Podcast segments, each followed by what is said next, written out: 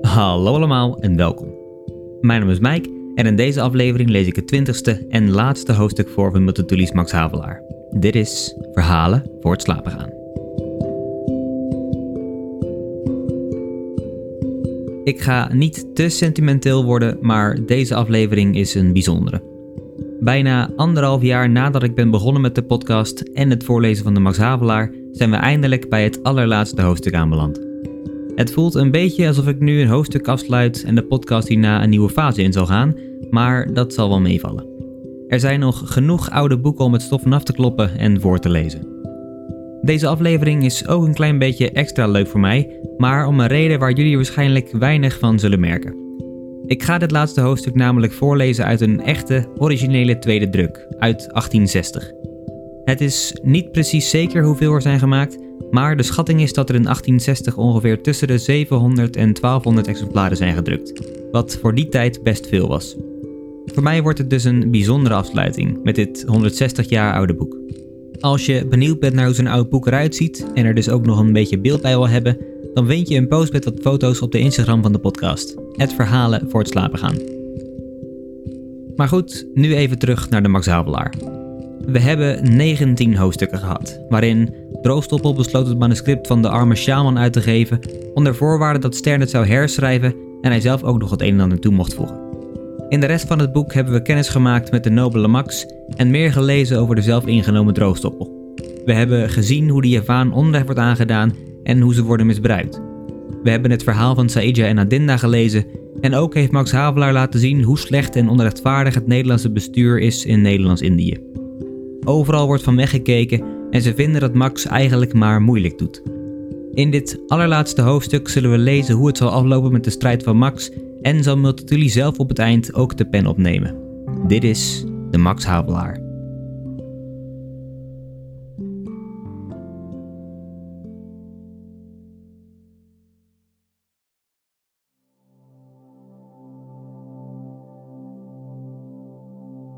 Twintigste hoofdstuk.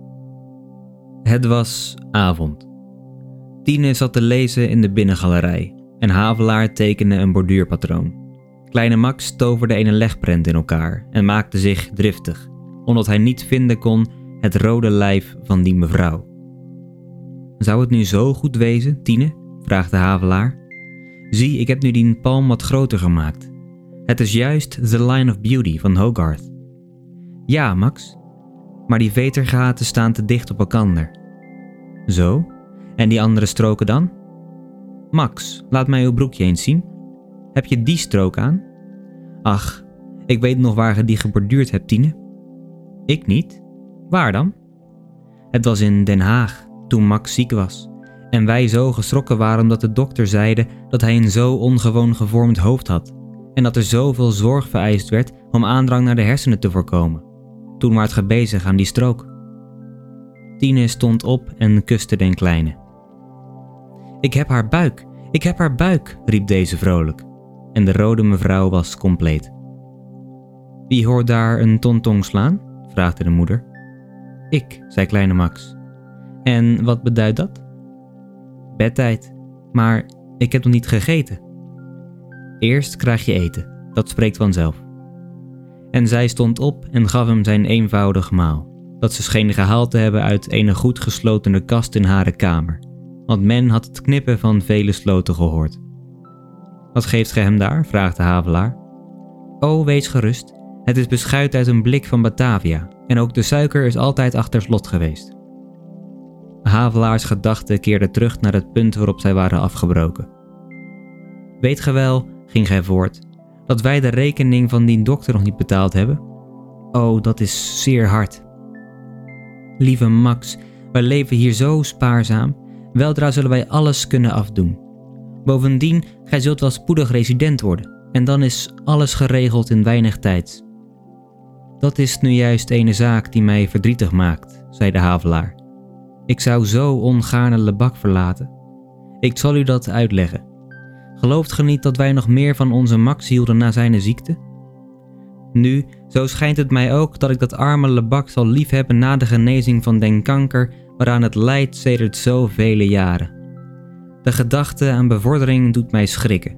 En toch, aan de andere kant, als ik weer bedenk dat wij schulden hebben. Alles zal wel goed gaan, Max. Al moest gij nu van hier, dan kunt ge later Lebak helpen als gij gouverneur-generaal zijt. Daar kwamen wilde strepen in Havelaars borduurpatroon. Er was stoorn in dat bloemsel. Die vetergaten waren hoekig, scherp, ze beten elkaar. Tine begreep dat ze iets miszegd had. Lieve Max, begon zij vriendelijk. Vervloekt, wilt gij hen zo lang laten hongeren? Kunt gij leven van zand? Lieve Max. Maar hij sprong op. Er werd niet meer getekend die avond. Hij ging op en neder in de binnengalerij en eindelijk sprak hij op een toon die ruw en hard zouden geklonken hebben aan iedereen vreemde, doch die door Tine geheel anders werd opgevat. Vervloekt die lauwheid, die schandelijke lauwheid. Daar zit ik nu sedert een maand te wachten op recht en intussen wordt er vreselijk geleden door het arme volk. De regent schijnt erop te rekenen dat niemand hem aandurft. Zie, hij ging in zijn kantoor en kwam terug met een brief in de hand. Een brief die voor mij ligt, lezer. Zie, in die brief durft hij mij voorstellen doen over de soort van arbeid die hij wil laten verrichten door de mensen die hij onwettig heeft opgeroepen. Is dat niet de onbeschaamdheid te ver gedreven? En weet ge wie dat zijn? Dat zijn vrouwen met kleine kinderen, met zuigelingen, zwangere vrouwen die van Parangkujang zijn gedreven naar de hoofdplaats om voor hem te werken. Mannen zijn er niet meer. En zij hebben niets te eten. En zij slapen op den weg en eten zand. Kunt gij zand eten? Moeten zij zand eten tot ik gouverneur-generaal ben? Vervloekt! Tine wist zeer goed op wie Max eigenlijk boos was, als hij zo sprak tot haar die hij zo lief had. En, ging Havelaar voort, dat loopt alles ter mijner verantwoording. Als er op dit ogenblik van die arme wezens ronddwalen daarbuiten en het licht zien van onze lampen, zullen zij zeggen: Daar woont die ellendeling die ons beschermen zou. Daar zit hij rustig bij vrouw en kind en tekent borduurpatroontjes. En wij liggen hier als boshonden op den weg te verhongeren met onze kinderen. Ja, ik hoor het wel, ik hoor het wel, dat roepen om wraak over mijn hoofd. Hier, Max, hier. En hij kuste zijn kind met een wildheid die het verschrikte. Mijn kind, als men u zeggen zal dat ik een ellendeling ben die geen moed had om recht te doen, dat er zoveel moeders zijn gestorven door mijn schuld als men u zeggen zal, dat het verzuim van uw vader den zegen wegstal van uw hoofd? O Max, o Max, getuig dan wat ik leed. En hij berstte in tranen, die Tine afkuste. Zij bracht daarop kleine Max naar zijn bedje, een stroommat. Toen zij terugkwam vond ze Havelaar in gesprek met Verbrugge en Duclari, die zo even waren binnengetreden. Het gesprek liep over de verwachte beslissing van de regering. Ik begrijp zeer goed dat de resident in een moeilijke positie is, zei de Duclari. Hij kan het gouvernement niet aanraden gevolg te geven aan uw voorstellen, want dan zou er te veel aan den dag komen. Ik ben reeds lang in het Bantamse en weet er veel van, meer nog dan gij zelf, mijnheer Havelaar. Ik was reeds in deze streken als onderofficier, en dan komt men zaken te weten die de inlander zo niet durft zeggen aan de ambtenaren.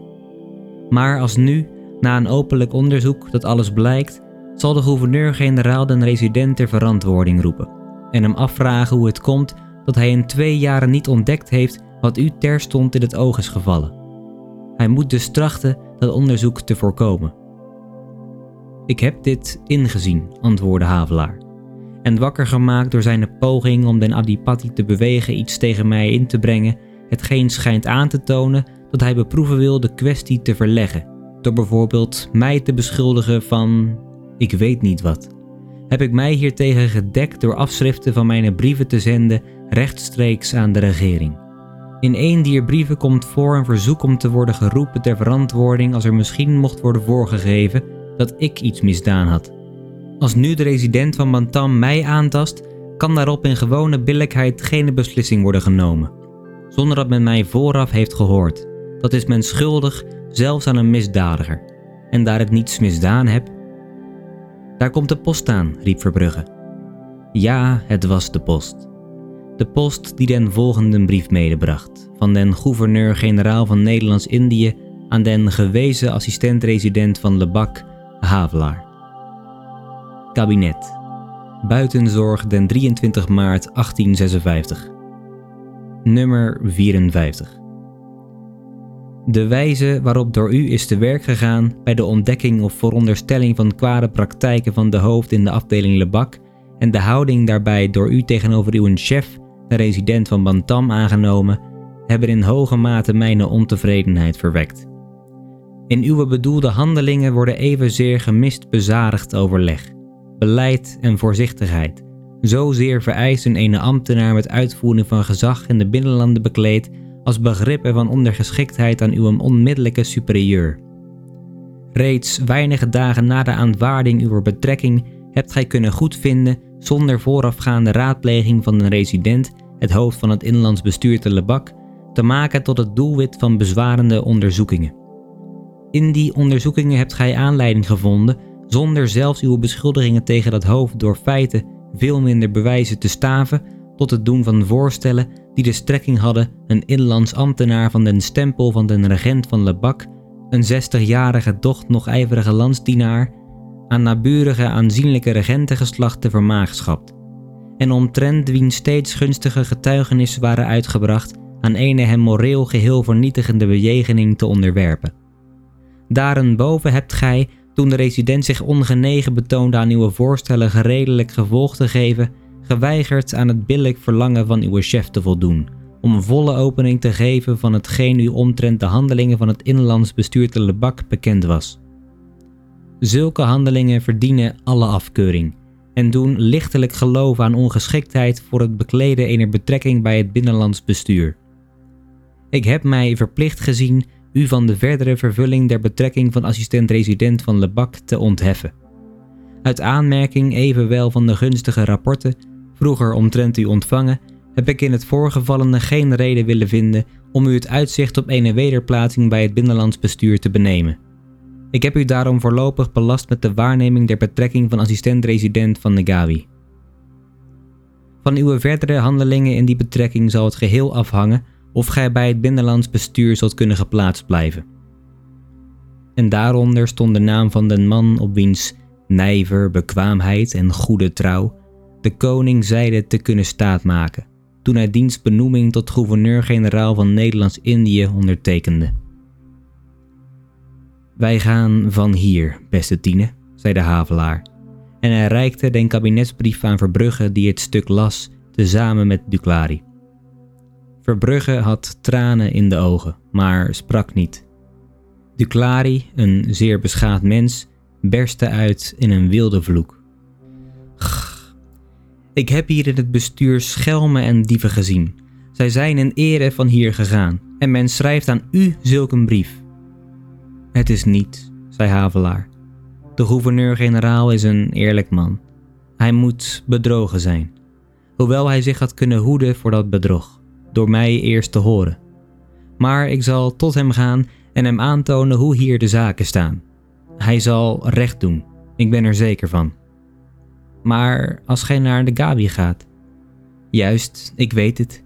De Nagawi is de regent verwant aan het Jogjasha Hof. Ik ken Nagawi. Ik was te Baglen twee jaren lang. Ik zou te Nagawi hetzelfde moeten doen wat ik hier gedaan heb. Dat is nutteloos heen en weder reizen. Bovendien is het mij onmogelijk dienst te doen op de proef alsof ik mij slecht gedragen had. En eindelijk, ik zie in dat ik om een einde te maken aan al dat bedrog geen ambtenaar moet wezen. Als ambtenaar staan er tussen de regering en mij te veel personen die belang hebben bij het logenen der ellende van de bevolking. Er zijn nog meer redenen die mij beletten naar Negawi te gaan. Die plaats was niet vakant, ze is voor mij opengemaakt. Zie. En hij toonde in de Javase courant, die met de post was aangekomen, dat inderdaad bij hetzelfde besluit der regering waarbij hem het bestuur van de Gabi werd opgedragen, de assistent-resident van die plaats naar een andere afdeling verplaatst werd, die vakant was. Weet gij waarom ik juist naar de Gabi moet en niet naar die vakante afdeling? Dat zal ik u zeggen. De resident van Madioen, waaronder Negawi behoort, is de schoonbroeder van den vorige resident van Bantam. Ik heb gezegd dat hier altijd zo schandelijk is huisgehouden dat de regent vroeger zulke slechte voorbeelden had gehad. Ah, riep Verbrugge en Duclari tegelijk. Zij begrepen waarom Havelaar juist naar Negavi verplaatst werd, om te dienen op de proef of hij zich misschien beteren zouden. En om nog een reden kan ik niet daarheen gaan, zeide hij. De tegenwoordige gouverneur-generaal zal spoedig aftreden. Zijn opvolger ken ik niet en weet niet wat van hem te wachten valt. Om dus nog tijdig iets te verrichten voor het arme volk, moet ik den tegenwoordige gouverneur spreken voor zijn vertrek. En als ik nu naar de Gavi ging, waren dat onmogelijk. Tine, lieve Max, gij hebt moed, niet waar? Max, gij weet dat ik moed heb als ik bij u ben. Wel nu. Hij stond op en schreef het volgende request, naar mijn mening een voorbeeld van welsprekendheid. Rangas Betoeng, 29 maart 1856. Aan den gouverneur-generaal van Nederlands-Indië. Ik had de eer te ontvangen uw excellenties kabinetsmissieve van 23 Dezer nummer 54. Ik zie mij genoodzaakt in antwoord op dat stuk uw excellentie te verzoeken mij te verlenen een eervol ontslag uit dienst. Was getekend Max Havelaar. Er was de buitenzorg tot het verlenen van het vervaagd ontslag niet zo lange tijd nodig, als er geen vereiste zijn voor het beslissen om een Havelaars aanklacht kon afwenden. Dit toch had ene maand gevorderd en het gevraagd ontslag kwam binnen weinige dagen te Lebak aan. God dank, riep Tine, dat gij eindelijk uzelf kunt zijn. Havelaar ontving geen last om het bestuur der afdeling voorlopig over te geven aan Verbrugge. Hij wachtte dus zijner opvolger. Deze bleef lang uit, wel hij komen moest vanuit een geheel andere hoek van Java. Na bijna drie weken wachtens schreef de gewezen assistent-resident van Lebak, die echter nog altijd als zodanig was opgetreden, den volgende brief aan de controleur Verbrugge. Nummer 153 Rangas Betoeng, den 15 april 1856 Aan den controleur van Lebak het is u bewust dat ik bij het gouvernementsbesluit van den 4 Dezer, nummer 4, op mijn verzoek eervol ben ontslagen uit landsdienst. Misschien ware ik in mijn recht geweest na de ontvangst die beschikking terstond neder te leggen mij de betrekking van assistent-resident, daar het een anomalie schijnt een functie te vervullen zonder ambtenaar te wezen. Ik ontving evenwel geen aanschrijving om mij de betrekking over te geven en gedeeltelijk uit besef der verplichting om mijn post niet te verlaten, zonder behoorlijk te zijn afgelost, gedeeltelijk uit oorzaken van ondergeschikt belang, wachtte ik de komst van mijn opvolger af, in de mening dat die ambtenaar spoedig, althans deze maand, zou arriveren. Thans verneem ik van u dat mijn vervanger nog niet zo spoedig kan verwacht worden. Ge hebt, meen ik die tijding op zijn rang gehoord, en tevens dat het een resident verwonderde dat ik in de zeer bijzondere positie waarin ik verkeer nog niet heb verzocht het bestuur aan u te mogen overdragen. Niets kon mij aangenamer zijn dan dat bericht, want ik behoef u niet te verzekeren dat ik, die verklaard heb niet anders te kunnen dienen dan ik hier deed, ik die voor die wijze van dienen ben gestraft, het berisping, met een ruïneuze en deshonorante overplaatsing, met den last om de arme lieden te verraden die vertrouwden op mijn loyaliteit, met de keus alzo tussen oneer en broodsgebrek, dat ik na dit alles met moeite en zorg elk voorkomend geval te toetsen had aan mijn plicht. En dat de eenvoudigste zaak mij zwaar viel, geplaatst als ik was tussen mijn geweten en de principes van het gouvernement, waaraan ik trouw schuldig ben zolang ik niet ontheven ben van mijn ambt. Die moeilijkheid openbaarde zich vooral bij het antwoord dat ik geven moest aan klagers. Eenmaal toch had ik beloofd niemand te zullen overleveren aan de rancune zijner hoofden. Eenmaal had ik, onvoorzichtig genoeg, mijn woord ten borg gesteld voor de rechtvaardigheid des gouvernements. De arme bevolking kon niet weten dat die belofte en die borgstelling gedesavoueerd waren, en dat ik arm en onmachtig alleen stond met mijn zucht voor recht en menselijkheid. En men ging met klagen voort. Het was grievend na de ontvangst der kabinetsmissieve van 23 maart daar te zitten als vermeende toevlucht als machteloze beschermer. Het was hartverscheurend de klachten aan te horen over mishandeling, uitzuiging, armoede, honger, terwijl ik zelf met vrouw en kind honger en armoede tegemoet ga. En ook het gouvernement mocht ik niet verraden.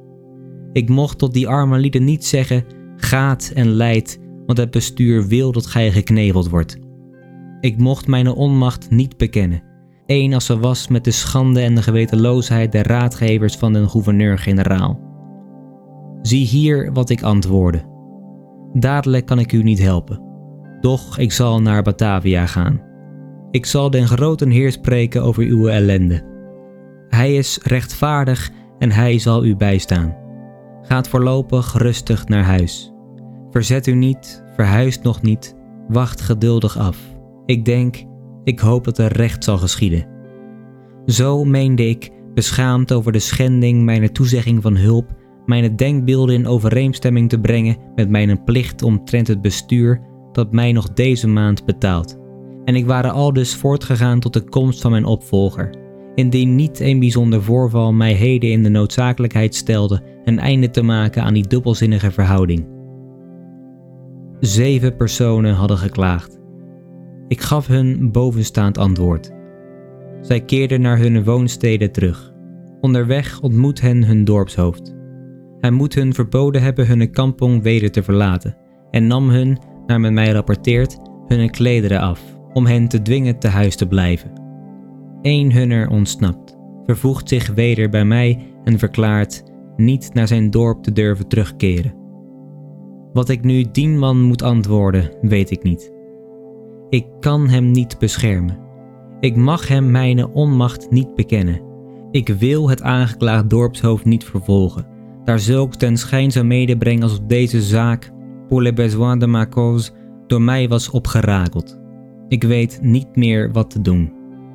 Ik belast u onder nadere goedkeuring des residents van Bantam vanaf morgenochtend met het bestuur der afdeling Lebak. De assistent-resident van Lebak was getekend Max Havelaar. Daarop vertrok Havelaar met vrouw en kind van Rangas Petoen. Hij weigerde alle geleiden. Duclari en Verbrugge waren diep geroerd bij het afscheid. Ook Max was aangedaan.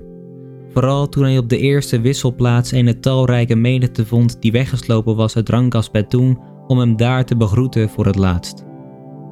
De serang stapte de familie af bij den heer Slijmering, die haar ontving met de gewone Indische gastvrijheid. S'avonds kwam er veel bezoek bij den resident.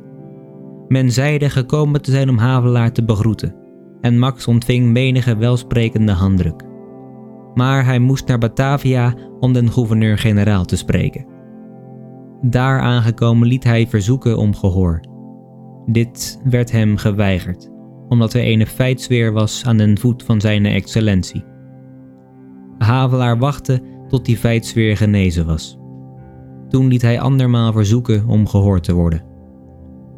Zijn excellentie had het zo druk dat zij zelfs aan een directeur-generaal van Financiën een audiëntie had moeten weigeren en kon dus ook Havelaar niet ontvangen. Havelaar wachtte tot zijn excellentie zou heen geworsteld zijn door die drukte Intussen gevoelde hij iets als naijver op de personen die zijn excellentie waren toegevoegd in den arbeid. Want hij werkte gaarne snel en veel, en gewoonlijk smolten zulke drukte weg onder zijn hand. Daarvan echter was het nu natuurlijk geen sprake.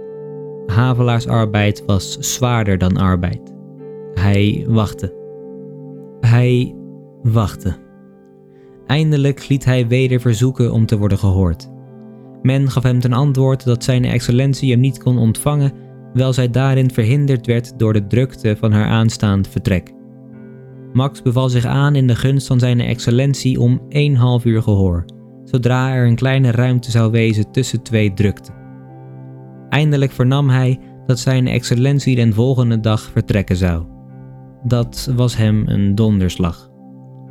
Nog altijd hield hij zich krampachtig vast aan het geloof dat de aftredende landvoogd eerlijk man en bedrogen was. Een vierendeeluurs waren genoeg geweest om de rechtvaardigheid zijner zaak te bewijzen, en dat vierendeeluurs scheen men hem niet te willen geven.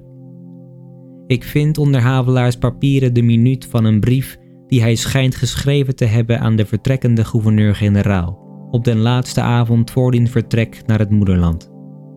Op den rand staat aangetekend met potlood niet juist waaruit ik opmaak dat sommige zinsneden veranderd zijn bij het afschrijven.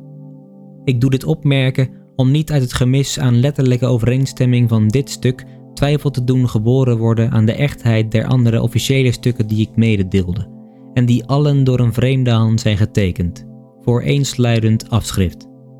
Misschien heeft hij, aan wien deze brief gericht was, lust den juiste tekst daarvan publiek te maken. Dan zal men door vergelijking kunnen zien hoe ver Havelaar is afgeweken van zijn minuut. Batavia, 23 mei 1856. Excellentie.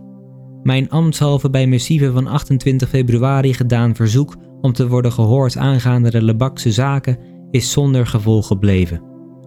Evenzo heeft uw excellentie niet gelieven te voldoen aan mijn herhaalde verzoeken om een audiëntie. Uw excellentie heeft dus een ambtenaar die gunstig bij het gouvernement bekend stond, het zijn uw excellenties eigene woorden, iemand die 17 jaren het land in deze gewesten diende, iemand die niet alleen niets misdeed, maar zelfs met ongekende zelfverloochening het goede beoogde. En voor eer en plicht alles vuil had, zo iemand heeft uw excellentie gesteld beneden den misdadiger. Van dien hoort men tenminste. Dat men uw excellentie omtrent mij misleid heeft, begrijp ik maar dat uw excellentie niet de gelegenheid heeft aangegrepen om die misleiding te ontgaan, begrijp ik niet. Morgen gaat uw excellentie van hier, en ik kan haar niet laten vertrekken zonder nog eenmaal gezegd te hebben dat ik mijn plicht heb gedaan. Geheel en al mijn plicht. Met beleid, met bezadigdheid, met menslievigheid, met zachtheid en met moed. De gronden waarop gebaseerd is de afkeuring in uw excellenties kabinetsmissieve van 23 maart zijn geheel en al verdicht en logenachtig. Ik kan dit bewijzen. En dit ware reeds geschied als uw excellentie mij een half uur gehoor had willen schenken. Als uw excellentie een half uur tijd had kunnen vinden om recht te doen. Dit is zo niet geweest. Een deftig gezin is daardoor tot een bedelstaf gebracht. Daarover echter klaag ik niet.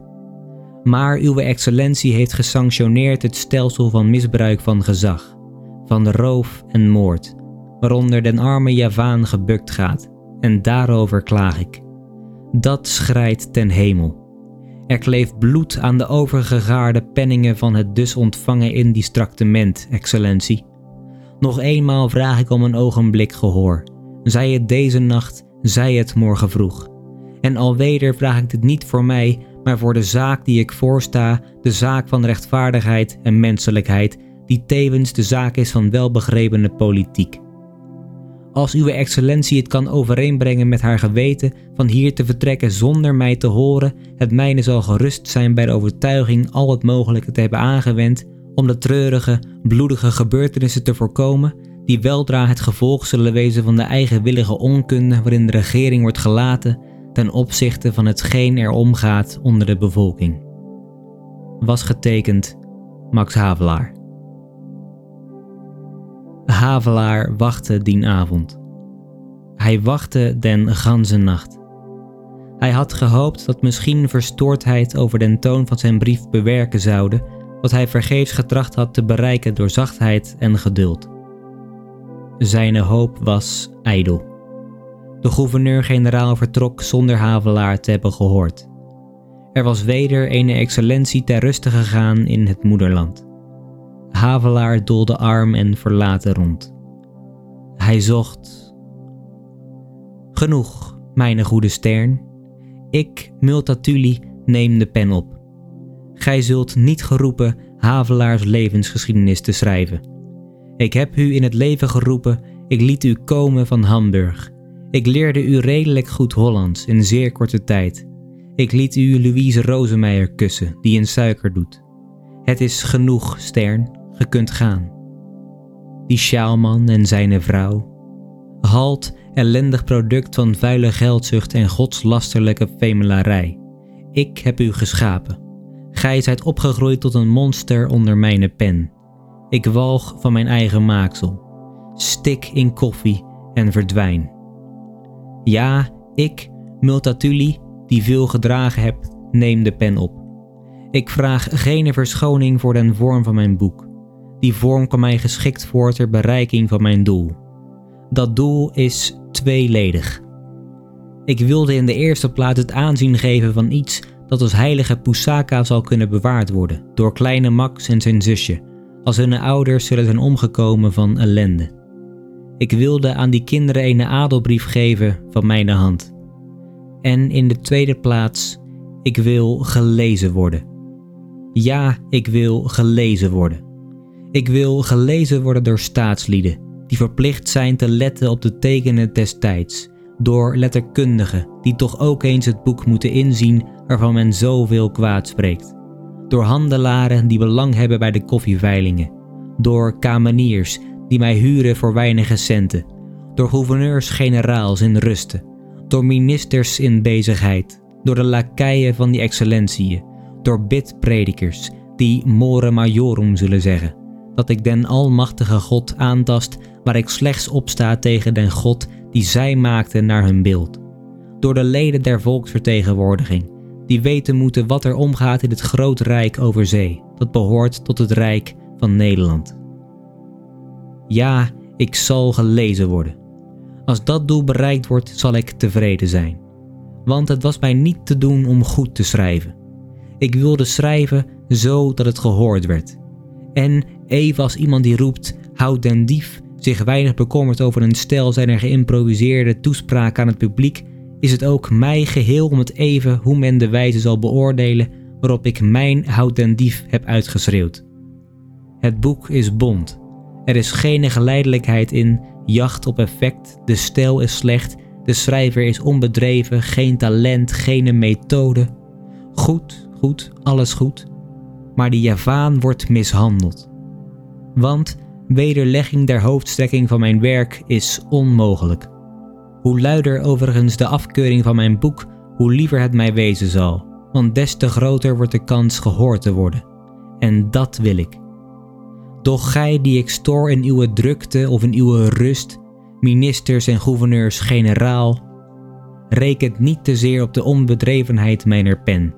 Zij zou zich kunnen oefenen en met enige inspanning misschien geraken tot ene bekwaamheid die zelfs de waarheid zou doen geloven door het volk. Dan zou ik aan dat volk vragen om ene plaats in de vertegenwoordiging, al ware het alleen om te protesteren tegen certificaten van rechtschapenheid, die door Indische specialiteiten vice versa worden uitgereikt. Misschien om te brengen op het vreemd denkbeeld dat men zelf waarde hecht aan die hoedanigheid. Om te protesteren tegen de eindeloze expeditieën en heldendaden tegen arme ellendige schepsels, die men vooraf door mishandeling dwong tot opstand om te protesteren tegen de schandelijke lafhartigheid van circularis, die de eer der naties schandvlekken door het inroepen der publieke liefdadigheid voor de slachtoffers van chronische zeeroof. Het is waar, die opstandelingen waren uitgehongerde geraamte, en die zeerovers zijn weerbare mannen. En als men mij die plaats weigerde, als men mij bij voortduring niet geloofde, dan zou ik mijn boek vertalen in de weinige talen die ik ken en in de vele talen die ik leren kan, om te vragen aan Europa wat ik vruchteloos heb gezocht in Nederland. En er zouden in alle hoofdsteden liederen worden gezongen met refreinen als dit. Er ligt een roofstaat aan de zee tussen Oost-Friesland en de Schelde. En als ook dit niet baatte, dan zou ik mijn boek vertalen in het Maleis, Javaans, Soenda's, Alfoers, Boegenisch, Bataksh, en ik zou klewangwettende krijszangen slingeren in de gemoederen van die martelaren, wien ik hulpen heb toegezegd. Ik, Multatuli. Redding en hulpen op wettelijke weg waar het kan, op wettige weg van geweld waar het moet. En dat zou zeer nadelig werken op de koffieveilingen der Nederlandse handelmaatschappij. Want ik ben geen vliegenreddende dichter, geen zachtmoedige dromer, als die getrapte havelaar die zijn plicht deed met de moed van een leeuw en honger lijdt met het geduld van een marmot in den winter. Dit boek is een inleiding. Ik zal toenemen in kracht en scherpte van wapenen, naarmate het zal nodig zijn. God geven dat het niet nodig zij. Nee, het zal niet nodig zijn, want aan u draag ik mijn boek op, Willem den derde, koning, groothertog, prins, meer dan prins, groothertog en koning, keizer van het prachtige rijk van Insulinde, dat zich daar slingert om den nevenaar als een gordel van smaragd. Aan u vraag ik met vertrouwen of het uw keizerlijke wil is dat de havelaars worden bespat door den modder van slijmeringen en droogstoppels. En dat daar ginds uwe meer dan 30 miljoenen onderdanen worden mishandeld en uitgezogen in uw naam.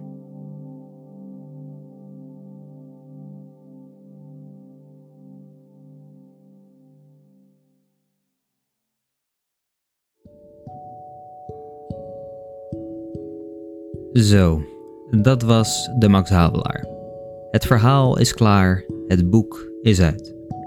We hebben gelezen hoe Havelaar uit zijn ambt werd gezet en naar een andere locatie werd overgeplaatst, omdat ze blijkbaar niet blij zijn met dat Havelaar het onrecht aankaart. Hierop dient Havelaar zelf eervol zijn ontslag in. Hij doet nog een laatste poging om zijn verhaal te kunnen doen bij de gouverneur-generaal, maar die negeert hem en laat niets van zich horen, waardoor Max en Tine op straat komen te staan en terug naar Nederland zullen moeten. Vervolgens neemt Multatuli zelf het woord over van Stern en spreekt hij direct de lezer aan. Hij vertelt dat hij geen schrijver is en dat het hem niet uitmaakt als het boek slecht geschreven is, dat dit alleen maar de manier was waarop hij toevallig opgeschreven heeft wat hij wilde zeggen. Verder hoopt hij alleen dat het gelezen wordt. In eerste instantie door de mensen die iets aan het leed van de Javanen kunnen doen, maar ook door de rest van het volk, mocht politiek er niks aan willen doen. Tot slot richt hij zich tot de koning, aan wie hij vraagt of hij daadwerkelijk wil dat er vanuit zijn naam mensen worden afgeperst, uitgezogen en mishandeld. Dat is natuurlijk een vraag waar iedereen nee op zou zeggen, dus wat dat betreft was een sterkere afsluiting van het betoog niet mogelijk. In het laatste stukje van het boek wordt dus eindelijk duidelijk wie Multatuli is en wat hij daadwerkelijk wil met het boek, voor zover dat nog niet duidelijk was. Degene die Eduard Douwes Dekker, de man achter het pseudoniem Multatuli, een beetje kennen, zullen weten dat zijn eigen leven enigszins lijkt op dat van Max Havelaar. Zo lijkt het dus dat Eduard Douwes Dekker zelf Max Havelaar was, ook het onrecht in Java zag en na zijn ontslag er besloot een boek over te schrijven en dit vervolgens uit te geven, om zo dit onrecht aan te kaarten. Op deze manier lijken zowel Eduard Douwes Dekker als Max Havelaar ook op Sjaalman, die uit Nederlands-Indië was teruggekeerd met een manuscript dat hij uitgegeven wilde hebben. Zo wordt het dus geïmpliceerd dat Multatuli, Max Havelaar en Sjaalman één en dezelfde persoon zijn. Hier wordt dus een beetje een spel gespeeld met feit en fictie. En voor de mensen die de link tussen de drie personages zien, zal het boek waarschijnlijk ook harder en echter aankomen. Ze zullen namelijk zien dat Eduard Douwsdekker alles zelf heeft meegemaakt. En net als Max Havelaar is ontslagen en net als Sjaalman arm en gebroken terug in Nederland aan is gekomen, om daar zijn boodschap aan het volk te verkondigen.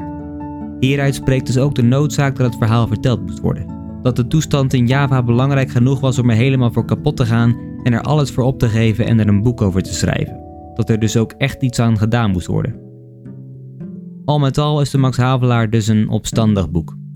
Het is een boek van een klokkenluider genaamd Eduard Douws Dekker of Multatuli over een klokkenleider genaamd Max Havelaar. Hoewel Nederlands-Indië nu een andere naam heeft en Javanen niet meer door Nederlanders worden onderdrukt en mishandeld, leert het boek ons nog steeds relevante en universele lessen. Dat bestuur corrupt en onrechtvaardig kan zijn en dat men vaak liever kiest voor de makkelijke weg dan de juiste weg. Dat niemand onrecht mag worden aangedaan en dat het het waard is om hiervoor te vechten. Dat principes soms boven geld moeten staan en dat je niet moet oordelen over zaken die je niet kent of niet wilt kennen. Tegenwoordig wordt de Max Havelaar nog steeds herkend als het bekendste en belangrijkste werk van de Nederlandse literaire kanon. En dat is niet voor niets. Er zijn maar weinig boeken en personages die zo'n stempel op de maatschappij en een land hebben achtergelaten als Max Havelaar. En dat maakt het boek ook tot een van mijn favorieten. Dit was De Max Havelaar. En nu op naar het volgende boek. Mocht jij nog boeken weten die je graag voorgelezen willen hebben, stuur dan een berichtje via sociale media of een mailtje via de site op www.verhalenvoorhetslapengaan.com. Voor ik afsluit nog één dingetje. Het luisteren van de podcast is gratis, maar het maken is dat niet. Natuurlijk vind ik het hartstikke leuk om te doen, maar mocht je bij willen dragen aan de verbetering van zowel de inhoud als de kwaliteit van de podcast, dan kan dat via PayPal of Kofi. De link daarvoor staat in de beschrijving. En een deel van de donaties komt ook weer bij jullie terug, in de vorm van bijvoorbeeld giveaways en andere leuke prijzen. Ik wil jullie hartstikke bedanken voor het luisteren naar deze podcast. Voor achter de schermen, updates, vragen opmerkingen kun je me vinden op social media onder de naam Verhalen voor het slapen gaan. En dan zie, slash hoor ik jullie volgende week. Voor nu, goede nacht, slaap zacht.